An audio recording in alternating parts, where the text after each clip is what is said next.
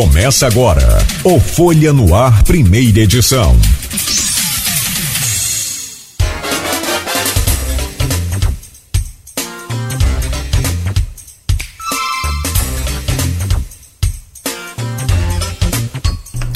Quinta-feira, 21 de julho de 2023. Começa agora 2022, né? Calma. 2022. Ainda tem Copa do Mundo e eleição esse ano, tem muita coisa de 2022, quinta-feira, dia 21 de julho. Está começando mais um Folha no Ar ao vivo aqui pela Folha FM. Nós temos o prazer de receber o médico capitão do Corpo de Bombeiros também e diretor do Hospital Geral de Guarulhos. Tem que ser fuzileiro, tem que ser capitão para poder comandar um hospital aí no Brasil. É mole, não. Doutor Vitor Mussi, muito obrigado pela, pela visita, presença nos estúdios, que a gente não cansa de é, é, registrar que é muito melhor do que remoto. Remoto quebrou o galho, né? Se não tem um remo, vai com a mão mesmo, mas a presença é, é completamente diferente, a gente poder né, fazer esse contato, ainda mais brasileiro, que gosta demais dessa coisa calorosa. Então seja bem-vindo. Né? É, espero que goste mais também do presencial do que do, do, do, desse remoto. Bom dia. Bom dia, Cláudio. Bom dia, Arnaldo. Bom dia a todos os ouvintes. É um prazer estar aqui tentar esclarecer aí as novas perspectivas aí do HGG, se Deus quiser. Vamos lá. Meu caro Arnaldo Neto, claro que é sempre bom, importante e honrada a sua presença aqui neste Folha no Ar. Bom dia, seja bem-vindo, amigo. Bom dia, Nogueira. Bom dia, doutor Vitor, aqui já com a gente para o nosso bate-papo já já aqui no, no, Folha no Ar, Beto aqui no estúdio com a gente. Bom dia, sobretudo, você ouvinte da Folha FM. É, Nogueira, antes, só antes de começar com o Vitor, a gente vai tentar aquele tempinho lá no final, pelo menos uns 15 minutinhos, para falar sobre a notícia. É, a gente vê aí as pesquisas mostrando um cenário eleitoral bem aberto ainda, né? Sobretudo na questão da corrida presidencial, como você disse, a mais recente Poder Data, divulgada ontem, mostra uma diferença de seis pontos percentuais no primeiro turno entre o ex-presidente Lula e o atual presidente Jair Bolsonaro. Nós temos agora já um candidato consolidado, que é o Ciro Gomes. No primeiro dia de convenções, o PDT oficializou Ciro pela quarta vez candidato a presidente da República, mas a polarização parece muito clara e aí você já tem esse, essa questão desses seis pontos agora. Então, assim, a pesquisa é dinâmica e ainda não temos o impacto dessa PEC Kamikaze, né, com o benefícios de cunho social, mas que soam como eleitoreiros devido ao período, né? enfim, e pode reverter de alguma forma a questão dos votos. Por outro lado, a mesma pesquisa mostra que, apesar de diminuir a diferença no primeiro turno, há uma consolida consolidação no segundo turno. Que consolidação é essa?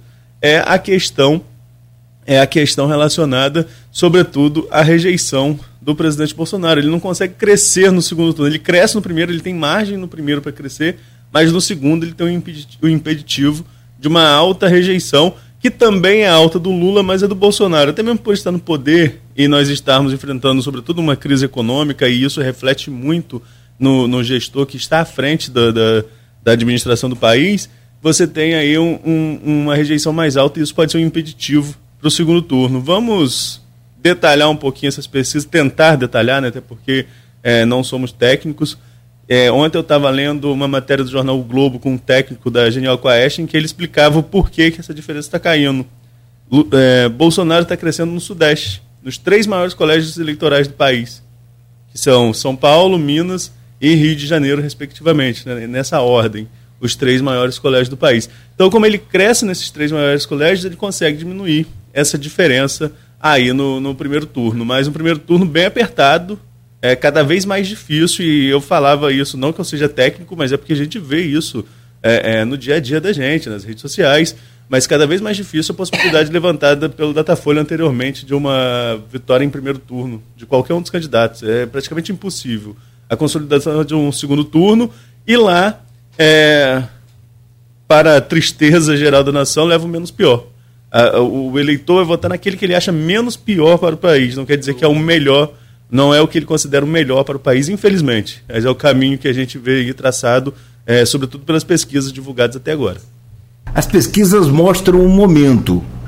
É aquilo que a gente falava, o factual é aquilo que a gente colocava aqui, de, o, aquele ponto fora da curva, a gente colocava aqui desde quando começou esse, é, é, essas rodadas de pesquisa. E o ponto fora da curva hoje é o que? Na minha opinião, tem dois fatores. Um é a resistência, a resiliência de Bolsonaro. Ele não caiu, ele manteve aquele patamar ali e dali consegue crescer. E o outro agora é esse projeto aí, o, o, o, o Kamikaze. Amigo, o que. Eu não sei se você já foi ao banco aí nesses últimos dias, mas o que tem de gente já nas filas dos bancos é um negócio da, é. da Caixa Econômica, né? O que é extremamente importante. Ninguém é. Aliás, o PT não foi contra o projeto. É, mas o PT tem aquele trauma, você mesmo lembrou, né? O trauma de ter votado contra o Real e ficou com essa, com essa marca aí. Desculpa, ficou com essa marca aí. Mas enfim, é, vamos deixar para falar mais sobre isso no, no final do programa. Vamos aproveitar aqui nosso, nosso tempo com o Vitor para a gente falar sobre a questão local, sobre o HGG, mas nós temos é, é, é, muitas coisas em relação à pesquisa para falar, sobretudo, Nogueira, foi o que você colocou, os retratos dos momentos. E esse momento, com a entrada desses benefícios, a gente só vai ver lá para meados de agosto, daqui a um mês mais ou menos, com todos já candidatos, com a, com a campanha já em curso. Mas vamos, vamos, vamos virar a chave aqui, vamos falar sobre campus um pouquinho, vamos falar sobre a HGG. Vitor, eu estava ontem pesquisando é, a nossa última conversa por videoconferência lá em, no ano passado, em abril do ano passado, e um dos temas que a gente abordou naquela entrevista era a necessidade de uma intervenção no HGG e a impossibilidade da mesma devido àquele momento que era o pico da pandemia aqui em Campos, entre abril, a gente conversou em abril, mas o pico foi ali entre abril e junho aqui na, na, na nossa região, entre março e junho de 2021, né, para a gente ser mais é, é, fiel aos fatos. É, esse cenário vem mudando, teve um achatamento da curva, graças a Deus, com a vacinação avançando, nós tivemos também uma diminuição de óbitos, e ao mesmo tempo, alinhado, o governo municipal e o governo do estado conseguiu recurso para iniciar a obra. Hoje, qual é o panorama da obra no HGG? Qual a perspectiva de conclusão, pelo menos de uma etapa, e de imediato já começa outra? Que, que etapas são essas? É. A, a reforma lá realmente ela foi dividida em duas etapas, né? A primeira etapa é, a gente já está dizendo que tá, é, já está nos finalmente, né, na, é, só colocando o elástico do cabelo para sair. Está é, quase tudo pronto, realmente só os, os, os, últimos detalhes de obra física. A gente está aguardando a chegada dos materiais, né, dos, dos equipamentos. O prefeito não abre mão da gente inaugurar é, a nova emergência com absolutamente tudo novo. Ele não quer que a gente coloque absolutamente nada velho na nova é, emergência.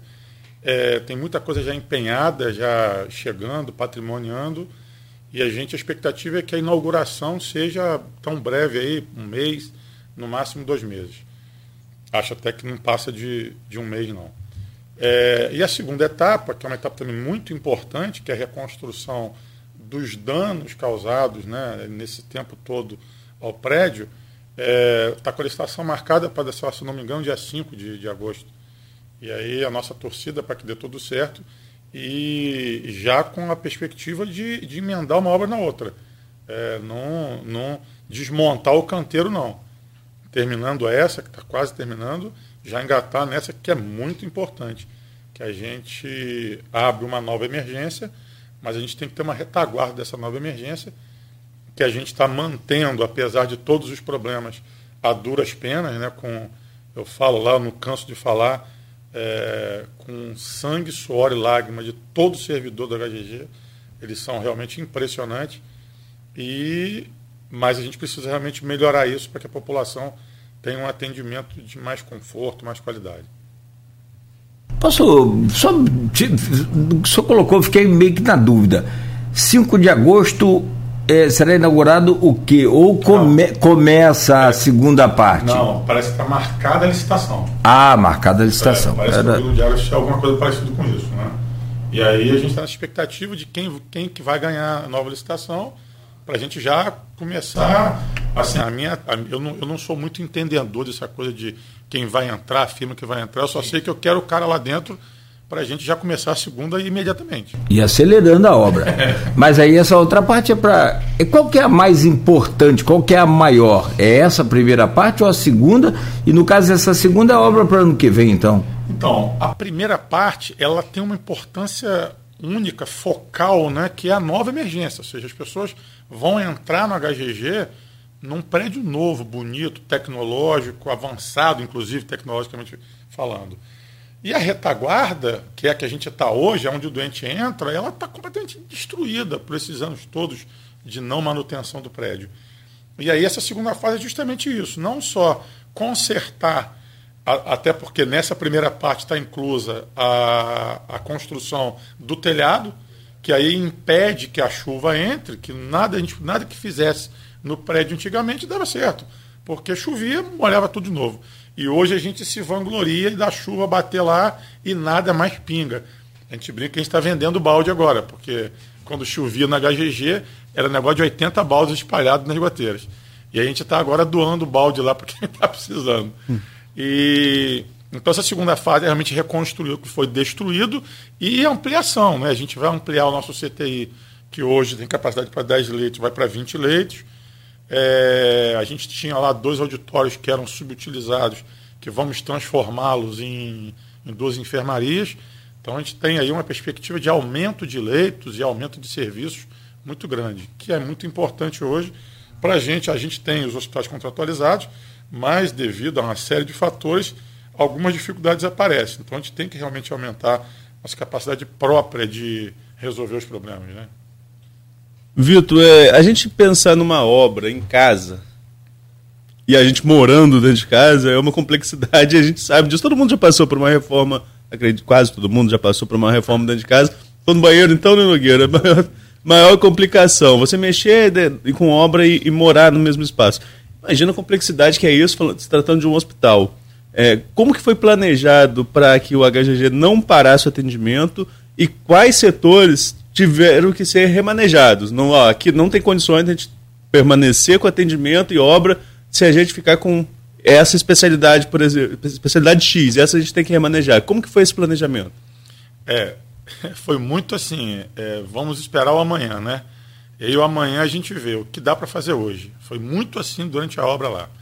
A gente teve que, infelizmente, por causa da pandemia, e apesar da necessidade de dar volta desse serviço, a gente não conseguiu por causa da obra dos ambulatórios, que era uma marca muito importante do HGG, e a gente tem alguns planos deles voltarem, não do jeito que eram, mas de uma forma mais especializada, mais focada. Então, os ambulatórios realmente já estavam parados por causa da pandemia, eles continuaram parados.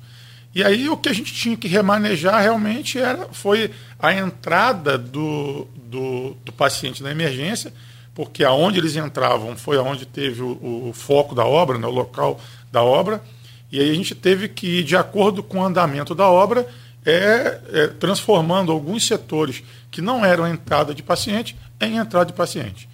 Isso, infelizmente, a gente teve que é, conviver com situações não muito confortáveis de pacientes realmente em locais que não seriam tão dignos, mas aquela, aquela, aquele ditado era o que a gente tinha para hoje. Não tem como fechar o HGG por completo para que a gente tivesse obra é, nenhuma estrutura de campus absorveria o que a gente absorve é, com o HGG fechado. Inclusive, isso foi muito estudado.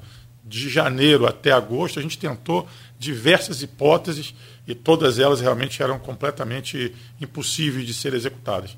Por isso, a gente, com a coragem do servidor, a gente falou: vamos tocar a obra e atender os pacientes da mesma forma.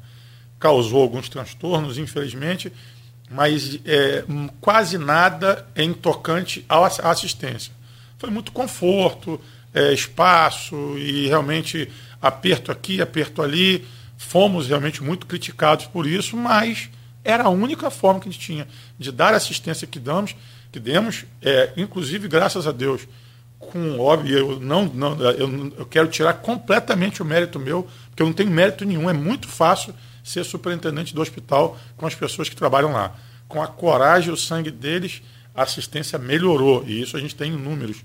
A gente tem compilado alguns números para que a gente apresente isso na, na inauguração. a gente aumentou o número de altas hospitalares, a gente diminuiu o número de transferências, as cirurgias aumentaram, por incrível que pareça, durante a obra. Agora, eu tive. Eu passei lá no HGG um dia durante esse período de obra. Realmente a obra em si, você não via tanto transtorno. Mas eu vi, por exemplo, paciente infartado com dificuldade. Eu estou falando de maio, meado de maio para. meado de maio, segunda quinzena de maio. Paciente infartado com dificuldade de, de, de vaga. É, uma senhora que tive que.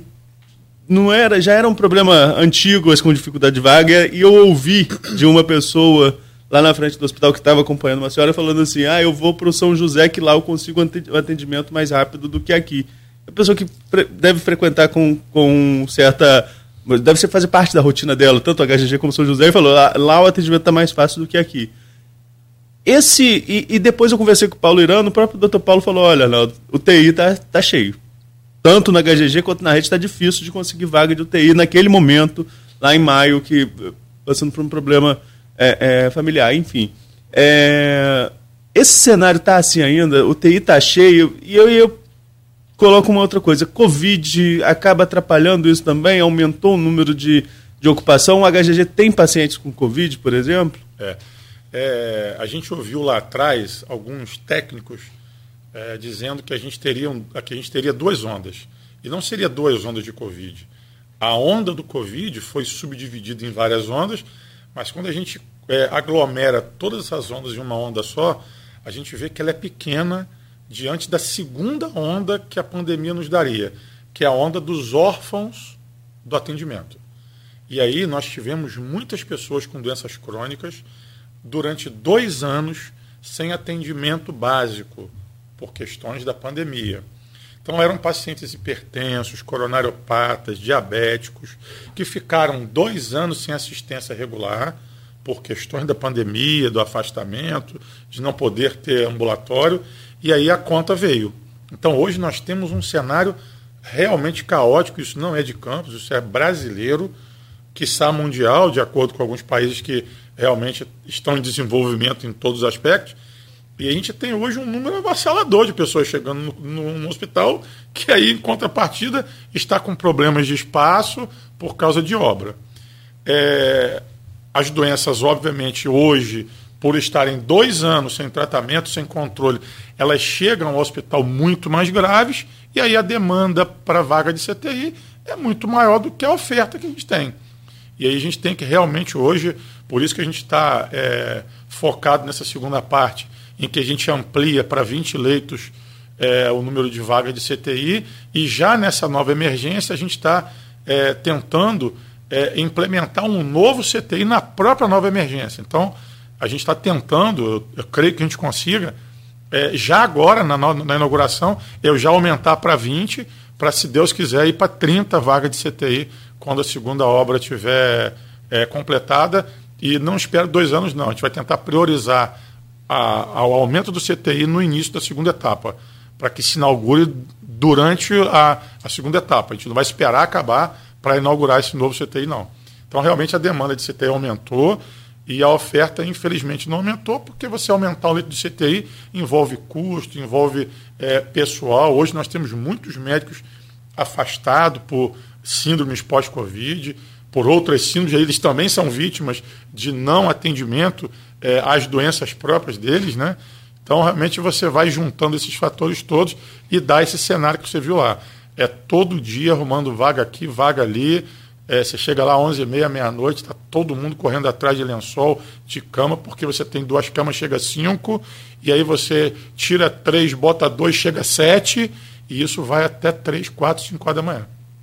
Agora, essa questão de, de, de vagas e de número de leitos, a gente até conversou aqui recentemente, né, Nogueira, com, com o doutor Arthur, presidente da Fundação Municipal de Saúde, superintendente lá do, do Ferreira Machado, e ele falava que Campos tem um problema que falta regular essas vagas, né? Falta colocar isso aí como, como vaga SUS e até receber por isso, já que presta serviço não só à, à população de Campos, como regionalmente também. Antes era só o Ferreira, o hospital regional. Depois, com o decorrer do tempo, o HGG também se transformou em hospital regional. Essa demanda é, regional acaba por sobrecarregar um espaço que precisa ser adaptado, que é o que está acontecendo agora, mas acho que precisa de recursos também, não é isso que está faltando? Falta, não falta ajustar essa conta aí para ser um hospital regional? Então, é, esses recursos eles realmente não vêm como deveriam vir, porque no caso do HGG e também no Ferreira, eles estão acertando isso lá. É, a gente tem é, a, os, os, pontos do hospital, do hospital que nos gerariam recursos, eles não tinham infraestrutura capacitada para serem regulados diante dos órgãos reguladores para que essas verbas viessem. Dito CTI, dito alguns programas de saúde que tínhamos, mas não eram regula regulamentados por falta de fatores físicos de equipamentos. E, e, essa obra ela foi baseada justamente em a gente adequar todos os serviços e as infraestruturas para que eles sejam regulados diante dos órgãos reguladores, obviamente, e que essas verbas voltem a vir para o município diante do serviço já prestado. Né? E acaba sendo bancado pelo município. Agora, nesse período também, nós tivemos uma mudança, Vitor, em relação à questão da pediatria do HGG. Isso foi uma novela, a gente acompanhou é, o pessoal, pessoal, o funcionário reclamando que não queria essa mudança. É, toda mudança gera algum tipo de trauma, né? Seja de um lado ou de outro. Mas olhando numa questão. Olhando, quando a gente olha por perspectiva, é muito mais tranquilo, né? Já aconteceu, já tem um atendimento em algum lugar, já está funcionando a pediatria em outro espaço. É, você hoje considera a medida como acertada? Era necessário e por quê? É, é como você falou, né? toda mudança dá medo, né? Ainda mais quando a gente está mudando o atendimento, principalmente de criança. Envolve muitos fatores e realmente isso nos deixou um pouco temeroso. Mas a gente, a gente durante muito tempo, a gente colocou todas as, as, as possibilidades na mesa. E calculando daqui, calculando dali, a gente não calculava vitória, a gente calculava é, é, menor prejuízo possível. É, e esse realmente eu acho que foi o cenário mais acertado. É, não tinha como ficar com a pediatria lá, a gente vê hoje o espaço do atendimento ao adulto como está. Você imagina se eu tivesse que agregar é, o atendimento à criança lá, que inclusive no meio de uma obra, como é que eu, eu, eu recebo as crianças que na verdade geralmente não vêm sozinhas, vêm com, com pais, com as vós, com os tios, e aí e um atendimento muito mais sensível do que o adulto, não que o adulto não precise de um atendimento sensível. Então a criação da clínica da criança, é, que a gente até chama de 1 e 2, né, que a 2 é dos plantadores de cana, eu acho que no início foi meio turbulento, porque foi uma mudança, e a gente realmente vê que o resultado foi bom. Está melhor atendido, as pessoas. O HGG continua como uma retaguarda de, de, de internação, a gente continua internando criança lá, mas como um contratualizado hoje, né? E o serviço realmente engrenou de uma forma que a gente tinha medo que não engrenasse, mas engrenou. Eu estou. Nós estamos muito satisfeitos hoje com o atendimento da pediatria, apesar de todos os problemas que tem no Brasil inteiro. Né? É, falamos aqui com o doutor Arthur Borges também, presidente da Fundação Municipal do, do, do, Feira Machado, diretor do Feira Machado, e que é a fundação que comanda toda essa rede uhum. hospitalar aí. É, um dos grandes problemas da saúde de Campos é a pediatria. Né? Até os médicos não querem atender, por quê? Não é só com relação à questão do, do salário. Você chegar em São José, por exemplo, o Hospital São José, já tive médico que conversou comigo. É, Cláudio, tinha dia lá de 160 crianças num, num, num plantão. Mas você aguenta dar atendimento a 160 crianças. E aí veio a, aquela referência ali para o PU da, de Guarulhos virou um centro de referência para clínica, cri, clínica, da criança. Então, deve ter dado uma folga lá. Estabilizou, estabilizou completamente. Hoje, Mas, hoje assim, é porque quando era descentralizado, aí você tinha vários serviços de pediatria. E você tem vários serviços de pediatria com um ou dois pediatras em cada ponto. E aí é, existe uma situação muito pitoresca na, na, pediatria que a gente vê que os, os médicos jovens eles têm cada vez menos é, é, escolhido a pediatria como uma área. E aí nós temos hoje muitos pediatras com mais idade. E eles também estão doentes. Então, e se adoecem também. E aí a dificuldade da gente encontrar pediatras para que esses serviços continuassem abertos era muito grande. Na ideia da gente centralizar e botar todos os pediatras que nós tínhamos é, em ação, para mim foi acertada, porque hoje dificilmente você vai chegar na clínica da criança e não ter, no mínimo, quatro pediatras de plantão, porque na verdade é sempre cinco, tem dia com seis. Entendeu? Então, assim, o atendimento está muito mais tranquilo, muito mais humanizado.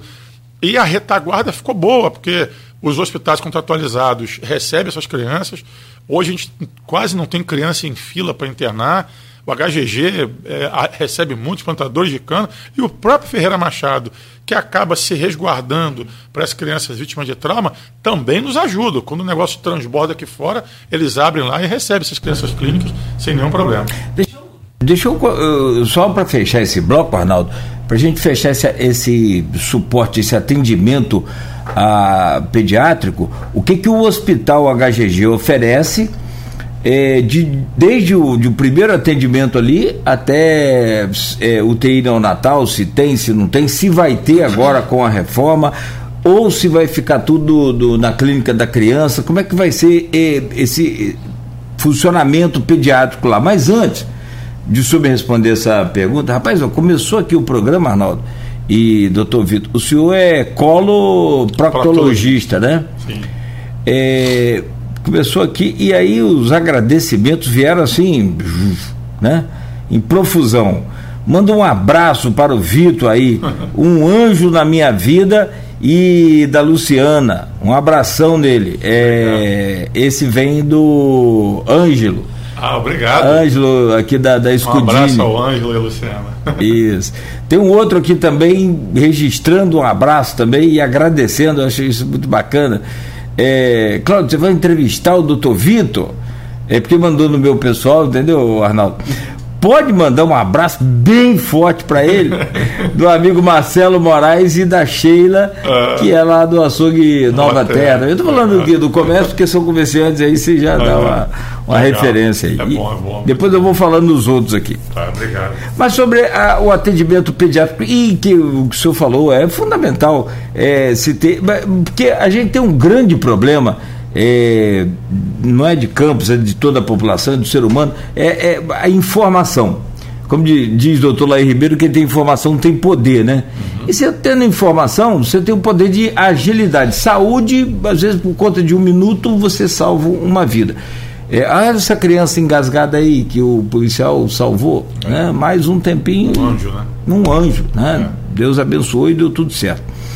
Então, mas aí o que eu pergunto ao senhor, o que que oferece? Qual é o pacote de, de atendimento que o HGG oferece no setor pediátrico? E vai oferecer, naturalmente, depois da reforma? É.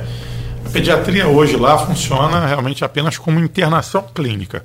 Então nós temos 20 leitos lá, com uma equipe de pediatras que já estão lá, inclusive, há, há 20 anos, rodando esses leitos é, diariamente. O que vai ser, ainda está, a gente ainda está observando justamente os números desse modelo de pediatria que temos no município. É, assim, a gente não consegue entender como é que se uma coisa está dando certo, eu vou mudá-la para quê? Se eu tenho uma demanda é, que está conseguindo ser resolvida, a gente vai é, aumentar essa oferta e de repente deixar de abrir um outro posto, uma outra, uma outra situação que possa estar é, é, não tranquila né, de, de, atendimento. Então esse estudo ainda, ainda está em mesa ainda. O que, que vai ser oferecido no HGG em relação à pediatria? A única coisa concreta que eu acho é que a, vamos continuar com a enfermaria.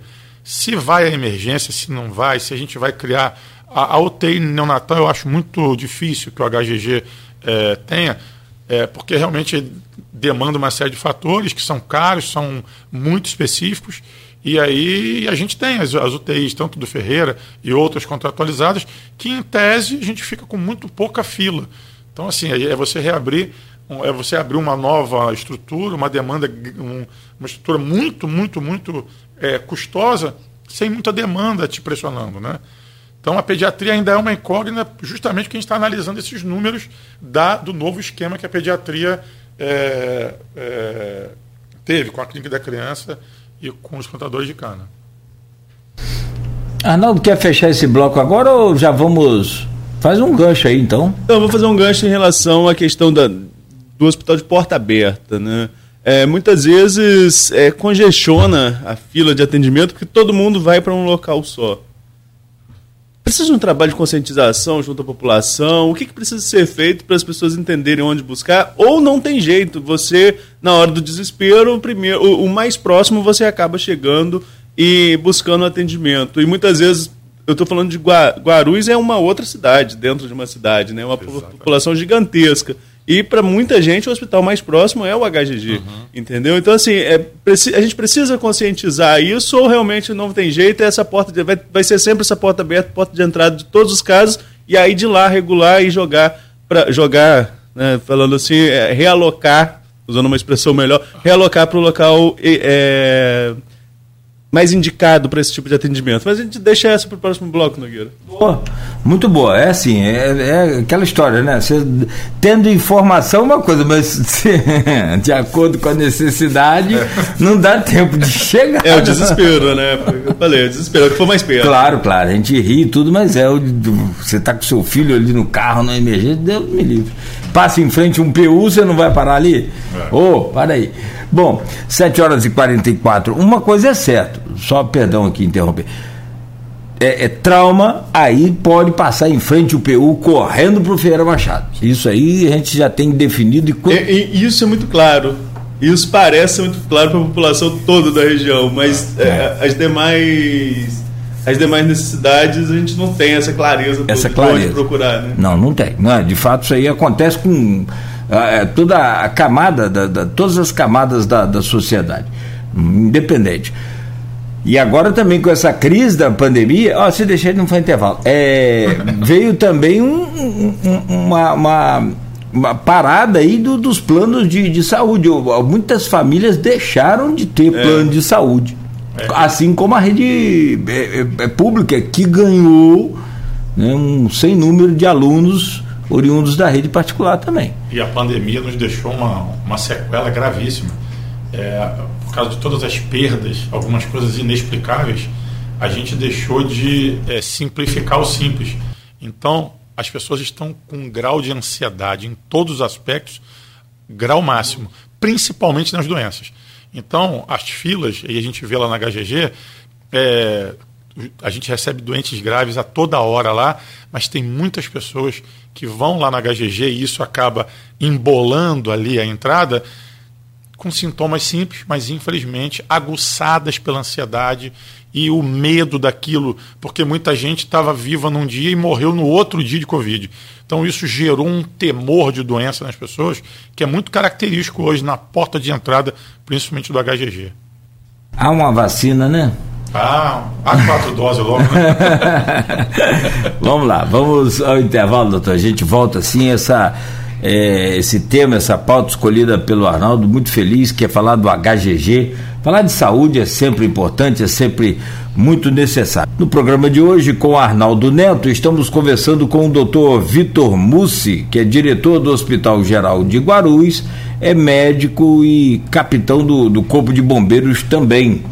Arnaldo, você deixava um gancho aí no bloco anterior, quer, quer repetir, por favor? Vou, re, vou resumir, Vitor. É, o Hospital Geral de Guarulhos ele é porta aberta, é emergência e não vai negar atendimento a ninguém, hipótese nenhuma.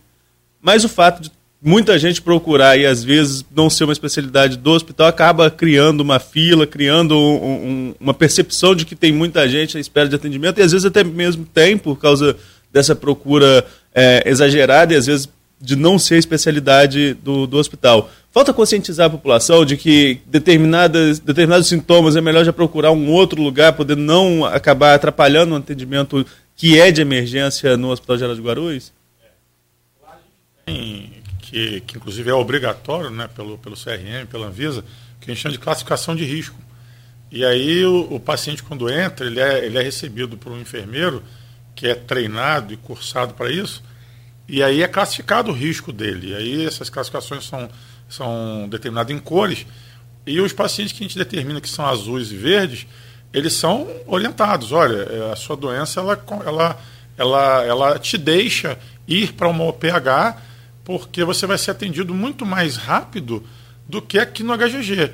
Porque quem vai ser atendido prioritariamente são os pacientes classificados como amarelos e vermelhos e esses atendimentos às vezes são prolongados, porque pacientes chegam no HGG a toda hora já infartando, edema agudo de pulmão, em, em, em, crise aguda de acidentes vasculares, e a gente demanda aí dois, três, às vezes quatro médicos em cima desses pacientes para a gente conseguir a estabilização. E, em hipótese nenhuma, a gente vai deixar de estabilizar um doente grave desse para atender é, o que, em tese, é quase que um ambulatório. Né? É, e aí esses pacientes são realmente orientados. Mas, impressionantemente, mais de 80% ficam sentados ali na frente, esperando 4, 5 horas para serem atendidos.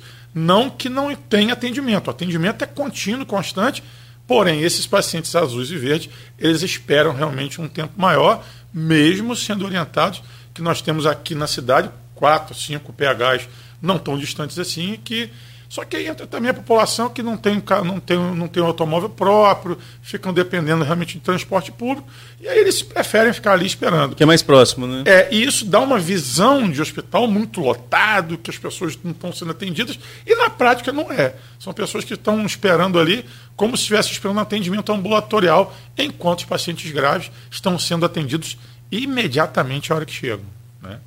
Nesse período de, de obra, esse período que o, que o hospital passa aí por reforma e espera a segunda etapa da, da reforma, houve, como a gente falou mais cedo, essa mudança no que, na, na questão da pediatria. Outros setores tiveram diminuição também de pessoal e de leitos, por exemplo, ou isso foi mantido e até mesmo é, é, devido às circunstâncias em algum momento ampliado? Não, só a pediatria realmente, o ambulatório que já vinha é, é parado por causa da pandemia, e a pediatria. O resto, tudo se, tudo se, se manteve é, como, como, como era.